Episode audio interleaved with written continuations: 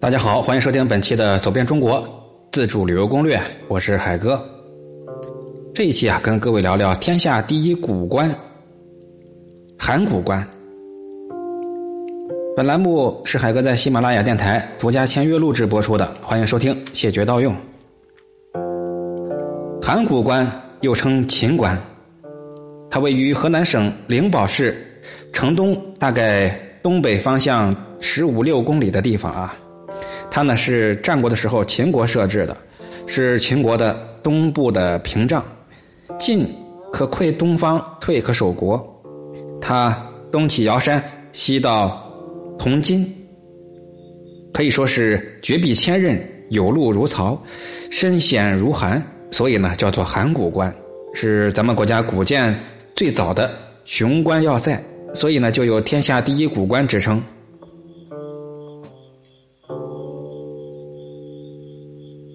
函谷关虽然经过两千多年的风霜雨雪，但它车不双轨、马不并行、一夫当关、万夫莫克的险要仍然是一如往昔。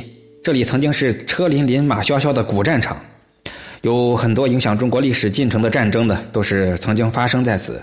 你比如五国拜师、割城求和、周文破关。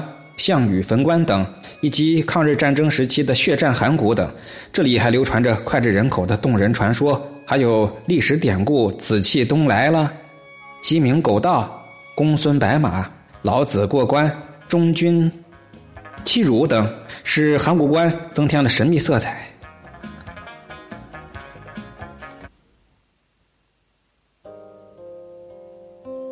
这里呢，也是我国古代杰出的思想家、哲学家。李耳，他住了五千《道德经》的地方。据史书记载，老子曾担任过周朝的守常侍之使，也就是管理藏书的一个史官。周景王死后，朝政腐败，朝内发生争夺王位的内战。老子厌倦了世时，才决定离开洛阳西游，去过隐士生活。他来到函谷关。上观天象，有日有一日啊，登高，他看见紫气东来，料必有真人到此，于是他就从函谷关骑着青牛而路过。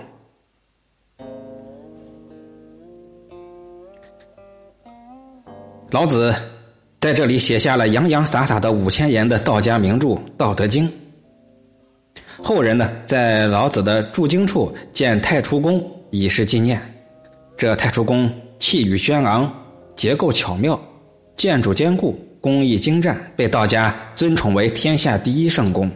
太初宫初建于西周，后来屡建屡毁。现存的木架呢是元大德四年所建。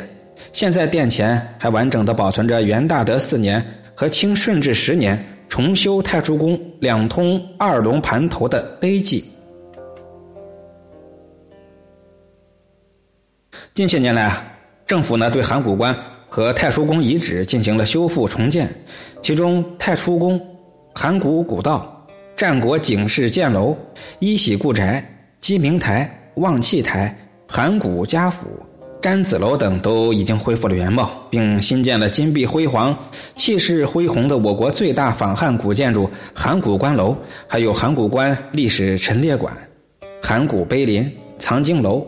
复道大同殿、钟鼓楼、黄河码头，还有雕刻了老子骑青牛的石像等。这函谷关不仅有着悠久的历史文化、丰富的文物古迹，还有神奇的传说。而且这儿啊，山高势险，峰岩林立，地貌森森，连北两山是峭拔对峙而立，关居其中，关道崎岖狭窄。人行在里面呀，就像在寒中一样，自古就为兵家必争之地。这个寒呢，就是非常狭小的这个木槽的这个意思。不光是必争之地，也是文人墨客游览咏题的地方。万古萧寒深谷险，苍茫入望几弯环。观开函谷壮观中。万古京城向此空，红河绝山根，丹鬼出其侧，万古为要书，绝来何时息？等等这样的诗句，形象而又客观地描述了函谷关雄伟的面貌和对关中地区的一个重要的拱卫作用。各位对古建筑感兴趣的朋友，欢迎到天下第一古关函谷关去那儿好好的领略一番。本期呢就聊到这儿，我是海哥。